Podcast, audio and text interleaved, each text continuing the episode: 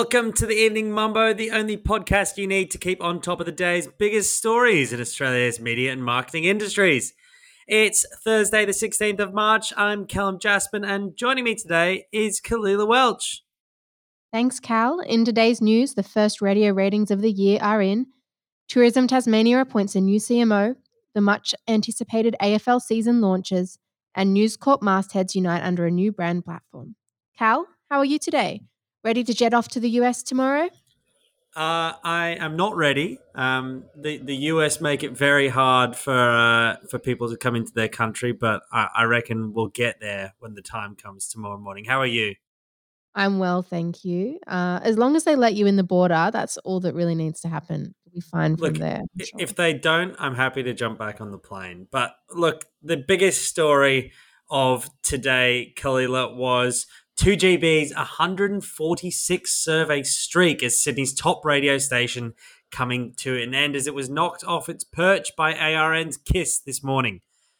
KIIS claimed an 11.9% share, up 0.3 percentage points, while 2GB dropped back to an 11% share. Um, it, it was one of the more closely contested outings for the Sydney market in in recent years, with uh, Kyle and Jackie also swapping places with Ben Fordham at the top of the pile in the breakfast uh, slot on 15.9%, respectively, to Fordham's 14%.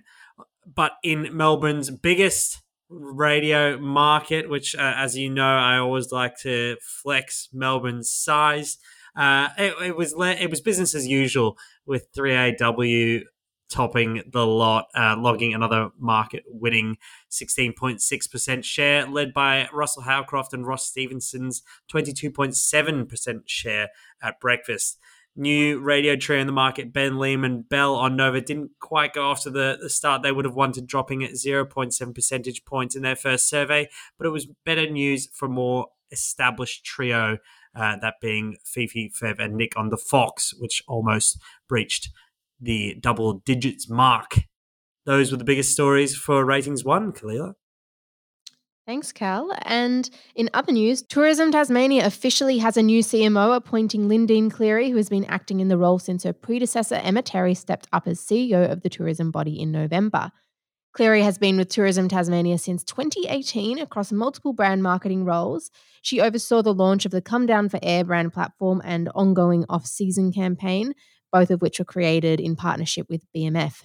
Previously, she spent eight years at the Coca Cola Company, holding a number of senior marketing positions in the APAC region. Terry welcomed Cleary's promotion, stating that Lyndine is a passionate Tasmanian with an inherent understanding of both the responsibility and direct impact that the role can have in driving greater value for our visitors, tourism industry, and the Tasmanian community. What else do you have for us, Cal? It's uh, a very exciting time with the AFL season launching tonight on 7 and Foxtel with the clash between the Richmond Tigers and the Carlton Blues, as uh, we've become used to. The season comes without the added mystery around the uh, the race for the next rights holders this year.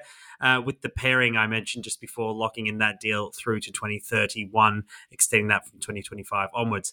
For the competition itself, auto brand Toyota remains the premier sponsor, having extended its partnership with the AFL to 20 seasons until 2023. Meanwhile, Asahi Beverages, Omo Australia, and NAB are amongst those that have renewed or signed on for sponsorships within the last 12 months the AFL didn't, the grand final, I should say, in 2022, didn't bring in the same linear audiences of the year before when we were all locked down, but it was once again one of the most watched live programs on Australian TV last year, proving the power of sports.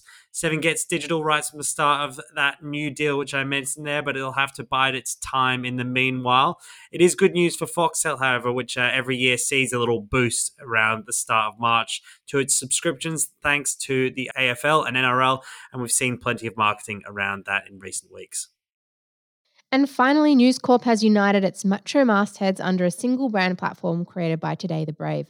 The new platform, Get a Read On Today, launches with a multi channel marketing campaign across TV, digital, social, out of home, and radio, with the work including new tone of voice for the brand and an overhaul of its visual identity. one of the latest indie creative agencies to hit the market. Today, The Brave was launched in November by ex M&C Saatchi CEO Jaimes Leggett alongside M&C alum Celia Wallace and former special creatives Jade Manning and Vince Osmond. Director of Consumer Marketing at News Corp, Bettina Brown, said the publisher's core objective with the campaign was to communicate the breadth of content housed within our print and digital mastheads, uh, with the campaign servicing nine individual mastheads with a single message. News Corp's in house agency Roller will carry out the remainder of campaign executions. Those were the biggest stories on the 16th of March. Like, subscribe, and follow for more of the Evening Mumbos. If you're after more podcasting from Mumbrella, head to the Mumbrella Cast feed. See you next week.